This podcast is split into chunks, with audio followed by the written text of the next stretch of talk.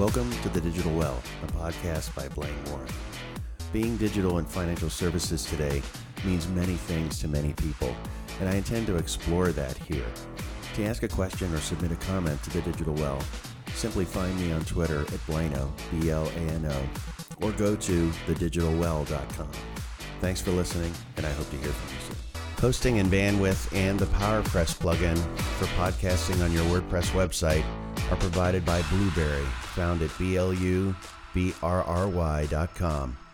Additional Digital Well sponsors include Message Watcher, a modern email and social media archiving platform. Find out more at www.messagewatcher.com. And also, don't miss out on Grant Street Creative's creative retainers and design assistance for websites, search engine optimization, and any of your creative design needs. Find them at grantstreetcreative.com. All right, welcome back, everybody, to the Digital Well. This is Blane Warrene, and today I'm joined by Katie Brewer, who is a financial advisor, of course, and also one of the founding members of the X and Y Planning Network. And we had the chance to meet, first of all, and then have some great technology discussions at FinCon 14 this year in New Orleans.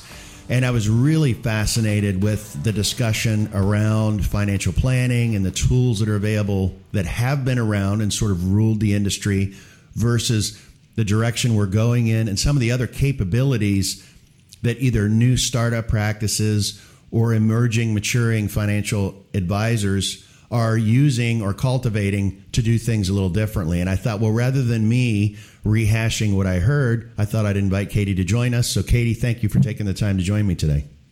Thank you so much, Blane. I'm glad to be here. Absolutely. So, why don't you uh, tell us a little bit about you and your practice, and then we'll jump to our topic. Yeah, great. So, I earlier this year started my own RIA uh, with the help of XY Planning Network. So I had been contemplating it for a while. I had researched it. I'm probably like a lot of financial planners out there. I research the heck out of everything, but I find it really hard to actually take action on stuff. Um, so, you know, I was really contemplating starting up my own RIA because I wanted to focus on younger people. Um, my target market is really 25 to 45. I especially like working with professional women. And I found there weren't really you know hardly any existing RIAs out there that are looking for people that don't have a lot of assets under management. That's not really a target market um, for most RIAs. So, uh, with the help of XY Planning Network earlier this year, I launched my RIA this summer, and so I've been in business for like a whopping five months now for myself. But I've been in the industry for ten years now.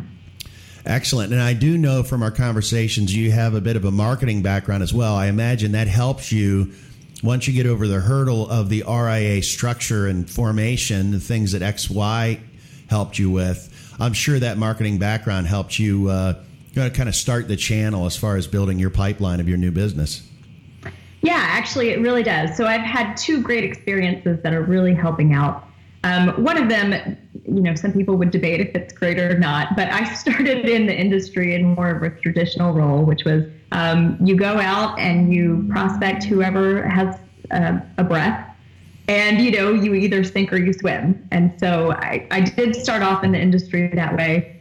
Um, so that did kind of force me to have to learn some sales skills, even though I'm I don't think I'm probably nobody will ever say, "Oh my gosh, Katie, she's a great salesperson." But I did have to go learn it. Um, and then I did help out with some firms doing marketing for other advisors for about two years. And so that was really helpful as well because I got to get a perspective of like what all needs to be done to put some of these marketing things into place. Um, and then, you know, they just take a while to kind of come out of the pipeline.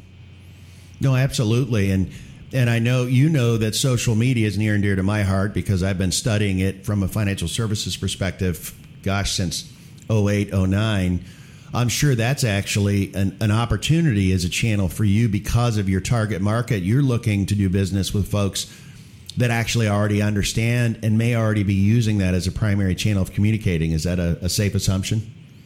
Yes, actually, um, I have an appointment coming up earlier or later this week with somebody who said that they found me through XY Planning Network and they found XY Planning Network through a Google search. So that's where that's where the people 25 to 45 um, might be looking for a financial planner, a financial advisor. Absolutely, yeah. They either have a LinkedIn profile, right, because they're entering their professional career uh, post college, whether it's just bachelor's or postgraduate. And the first thing they're doing is looking at their iPhone or perhaps an Android phone, maybe, and doing a Google search. So, certainly, that's a great place to start. Well, the direction I wanted to go in for this discussion that really caught my ear at FinCon was when you were talking to me first and then a little, little bit of a group about financial planning technology. And I'm fortunate enough, and of course, it also shows my age, that I met some of the cloud based financial planning tools we know today, like Finance Logix or Money Guide Pro and some of the others, literally back in the 90s when they were in the garage starting up, right? They had just launched web based solutions in 98 and 99 um, and, and have been able to watch them mature but they're no longer the startups, right? That's the feeling I get from some newer advisors is they're considered the, the legacy platforms of the industry and potentially advisors are looking for something new. Can you talk a little bit about that?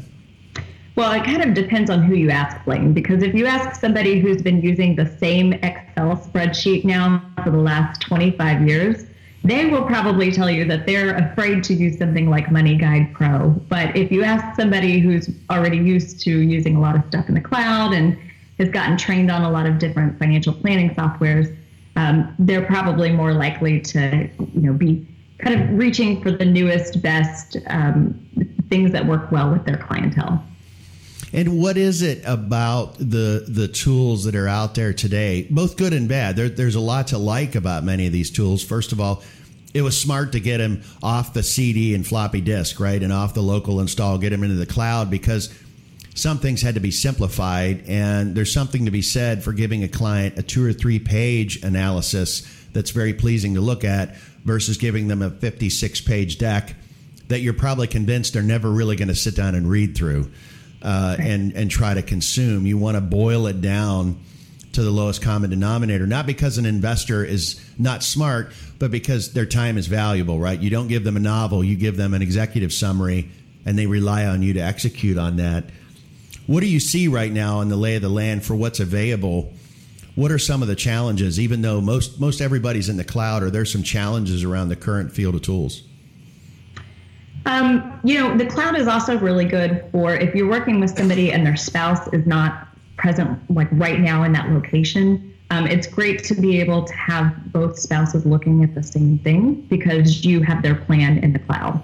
Um, so, you know, it's, some people are using it, some people are not, but I think it's great. I mean, anytime where you can give somebody access to information, um, that they're paying you for, especially, is is a good thing. And then if you can make it even easier to coordinate with their centers of influence, with accountants, attorneys, et cetera, um, that's good for them because it ups the level of client service that you're giving them.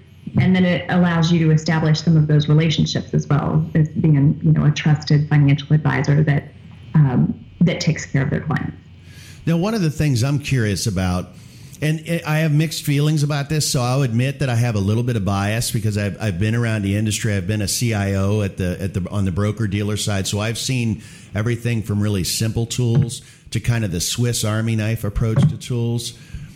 You know, one of the things that stands out to me is that some of the financial planning solutions have start, started to try to become the the Swiss Army knife. Right? It's planning, discovery, analysis projections, it's client vault, it's data aggregation tool. It's there's a lot of moving parts.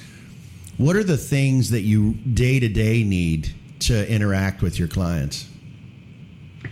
Right. Um, so probably what I need might be a little bit different from what some other advisors need because I'm I'm working with pretty technology savvy clients. Um, so you know they they kind of demand that I have stuff out there available for them. They probably want to play around with the financial plan a little bit after we've talked about it.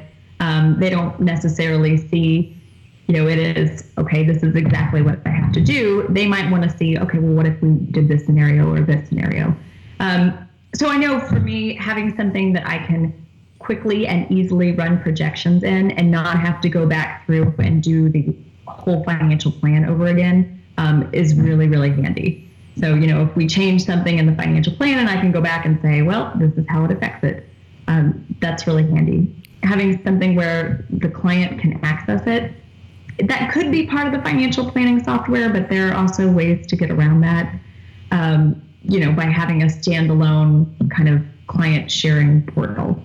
So that if it's part of the financial planning software, that's great. If there's a financial planning software that you really like and you're not sure that you should go with it just because of that, um, there might be a way to get around that that's still compliance friendly.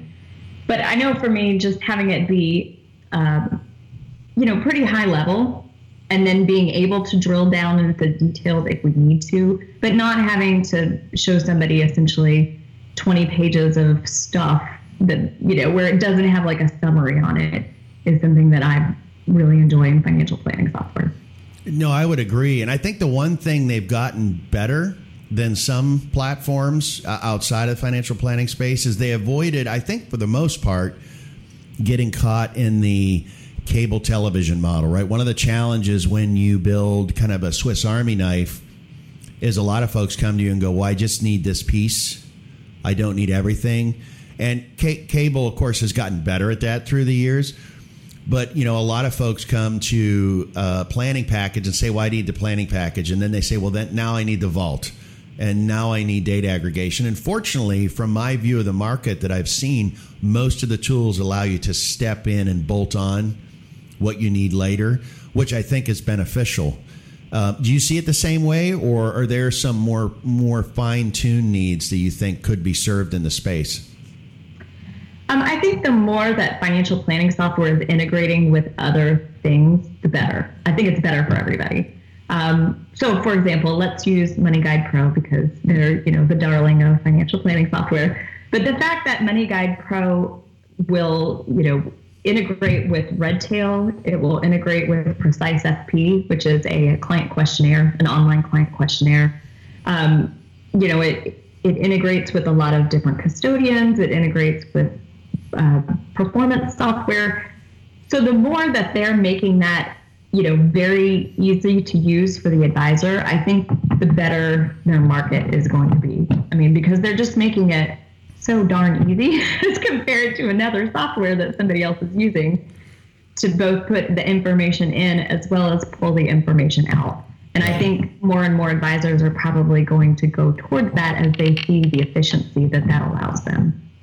Well, and the advantage for for Money Guide Pro and Bob Curtis and the team there is they have they have so many years of feedback loops, right? They've gone through so many cycles over the last 15 years, basically, in, in the cloud, that they're starting to reach that point where they've got it shaped right. The integrations are the hardest because it's really only been in the last 24, 36 months that the integrations kind of exploded. A lot of tools were still holding back and they were mm-hmm. doing little things like single sign-on uh, or or simple data exchange, but they're starting to do more sophisticated integrations. And you hit on something that's really intriguing to me. Precise FP, I think, is really fascinating uh, in this space because they, they took a very simple step that there are tools outside of financial services uh, like FormStack that are form collecting tools but they did it and designed in such a way that it can be used for you know cl- client discovery collecting financial data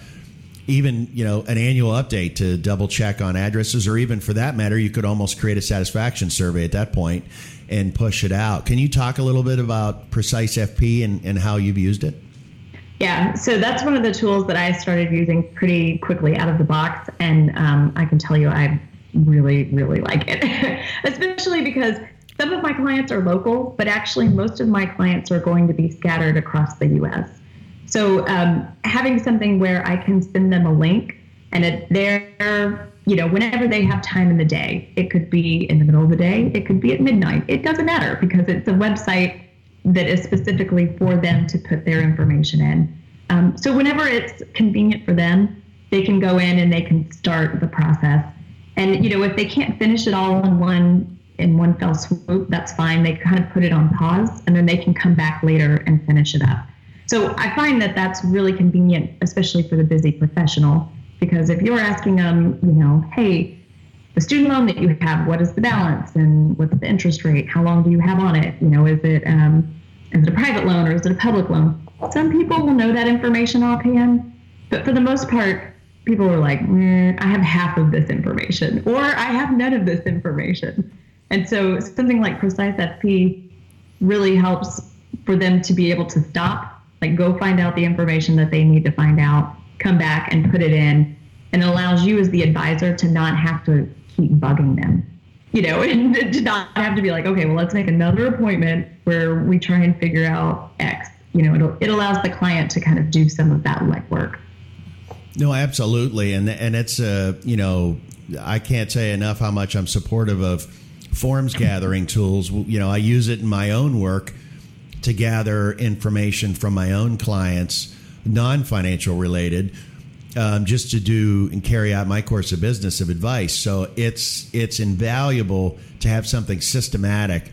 I think the advantage for financial advisors is you can collect all of the data you need including that which might go into a system through an integration, but also stuff that you normally wouldn't get on a questionnaire that's in one of those systems. I think that's the value of Precise FP.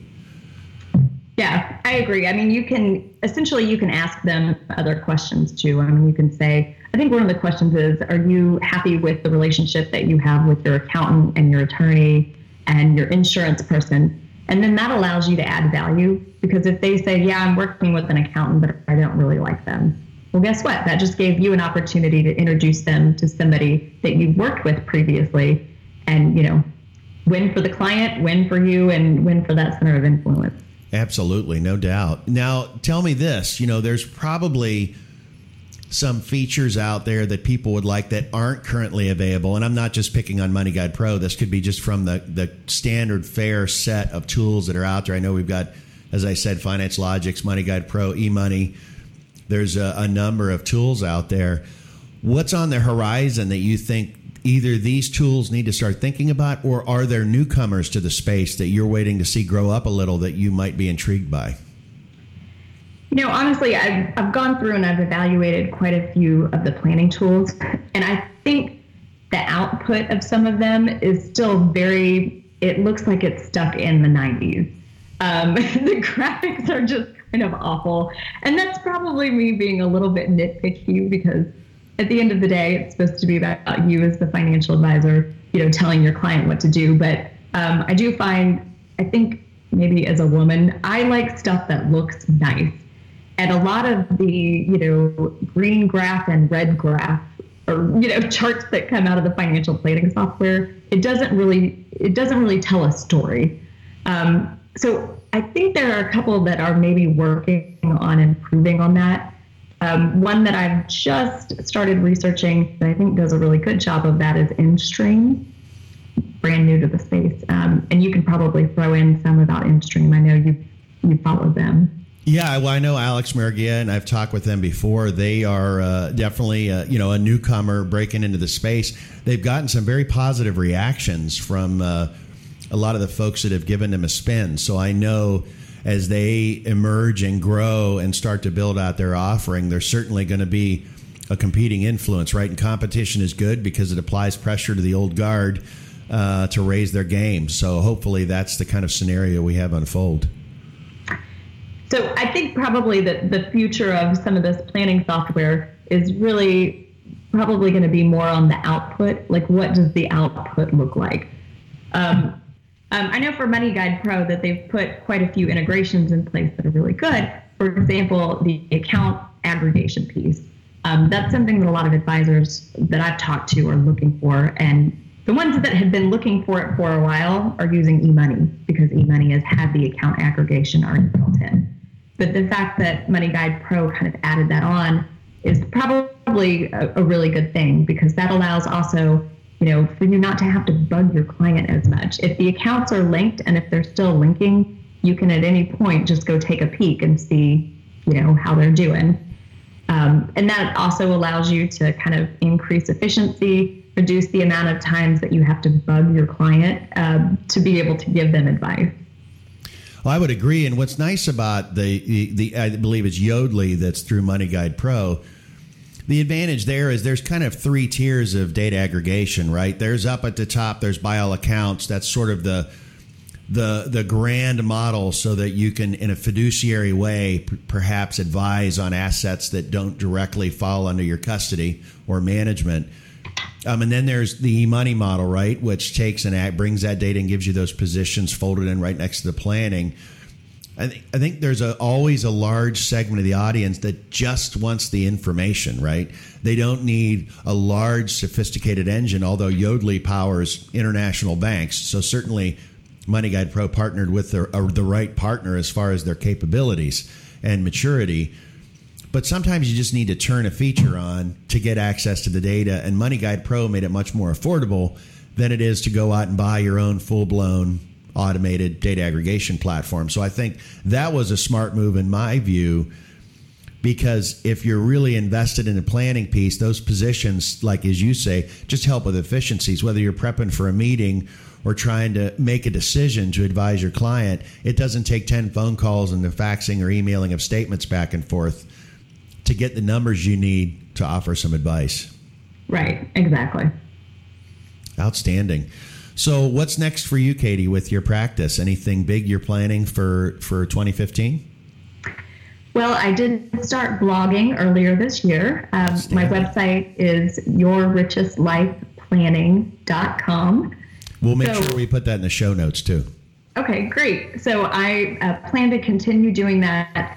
It's been really interesting. You know, I didn't think that I had that much to write about, but as, I run across uh, questions from prospects or questions from clients, I'm always thinking, oh, well, you know what? I could just write an article about that, and that would probably help this person plus a whole bunch of other people out there. Um, so that's been a lot of fun. And then I've also been speaking locally in the Dallas Fort Worth area to uh, some professional organizations um, and speaking at some conferences about financial planning. So that's been fun as well. Outstanding. And that certainly will cultivate new relationships for you. I've discovered that and speaking around the industry from my perspective, meeting advisors has been wonderful because I always end up meeting people that otherwise I might never cross their paths because of where they're from geographically. So speaking is really valuable, I think, for, for any practice. If you have that skill or if you don't mind speaking. I think when we first met, we were joking that people fear public speaking more than death. That was a survey that came out earlier this year, and I was like, wow, I didn't realize that was true. It is. So if you are unafraid to speak, it's really valuable because there's not many lining up to do so. I will tell you that the first time that I was asked to speak, I was probably six months into the industry, and I had I had never stood in front of a group of people before. And um, so I stood up there and I started talking, and I realized that I was just so nervous that I kept losing my place. And so I was staring at an outline of what I was talking about. and I started losing people really quickly. I could see some people eyes darting around. And this was a while ago. This is before every single person had a smartphone. Sure. So I, it would probably be even worse now. So people were starting to kind of look around, you know, write some notes. I think a couple of people left. And at that point, I was like, okay, if I want to do this, I'm going to have to get some training. So I tell everybody I need that. I signed up for Toastmasters like six months into being a financial advisor. It was the best, like hundred dollars or whatever they charge I had ever invested into my practice. Well, first of all, that's a really great story. I really appreciate you sharing it. And secondly, my brother Kevin, who's a very successful sales executive swears by to- Toastmasters. He was also very uncomfortable speaking years ago, and now you could practically throw him in front of a stadium and he'd give a sales pitch. Uh, so Toastmasters has been very valuable for him as well. Yeah, that's definitely one that's not usually on the radar, but you know, whenever I'm mentoring young financial planners and they say like, "What one thing should I do?" I tell them, "Go sign up for Toastmasters." Something that probably nobody else will tell you, but even just being in client conversations, it allows you to practice like thinking on your feet and being able to respond quickly, you know, in in a well-spoken manner. Well, the other thing I like is I've been to some Toastmaster meetings, and uh, you know, even though I speak frequently and I'm very comfortable, I went to some uh, based on some referrals I got, and I got a great critique about how I sit when I'm listening to someone. So I'm intently listening to someone, but the body language signal I sent was negative, even though I didn't intend it to be. So I, I always try to practice that when I meet people so that I don't fold my arms, right? It was a habit. Um, so there's great things you'll pick up. You're right. Even for one-on-one meetings, you'll get critiques from the Toastmasters that are fantastic. So that's a great tip, and we'll put that in the show notes too. I'll put a link to Toastmasters. That sounds great. Well, Katie, thanks so much for joining me today on the Digital Well. This was a fantastic conversation, and we'll probably have to uh, revisit this again next year to see how things have progressed for you. Yeah, I'll let you know. I'm actually still evaluating right now, so I've got kind of three three financial planning softwares that I'm running side by side plans in, so that I can decide and make up my mind. As I said, I'm in a different, probably in a different genre than a lot of other people are, so I need something that's going to be pretty simple, straightforward, good graphics, um, but will still, you know, work with my clients and, and still allow them to use stuff like Concise FP. So I'll have to revisit in a couple of months. Excellent, excellent. Thanks so much. All right, thank you. Thanks for listening to The Digital Well, a podcast by Blane Warrene. To ask a question or submit some feedback, you can find me on Twitter at Blano, B L A N O, or you can go to thedigitalwell.com, where you can also subscribe to be sure you don't miss an episode. Thanks as always for tuning in, and we do hope to hear from you soon.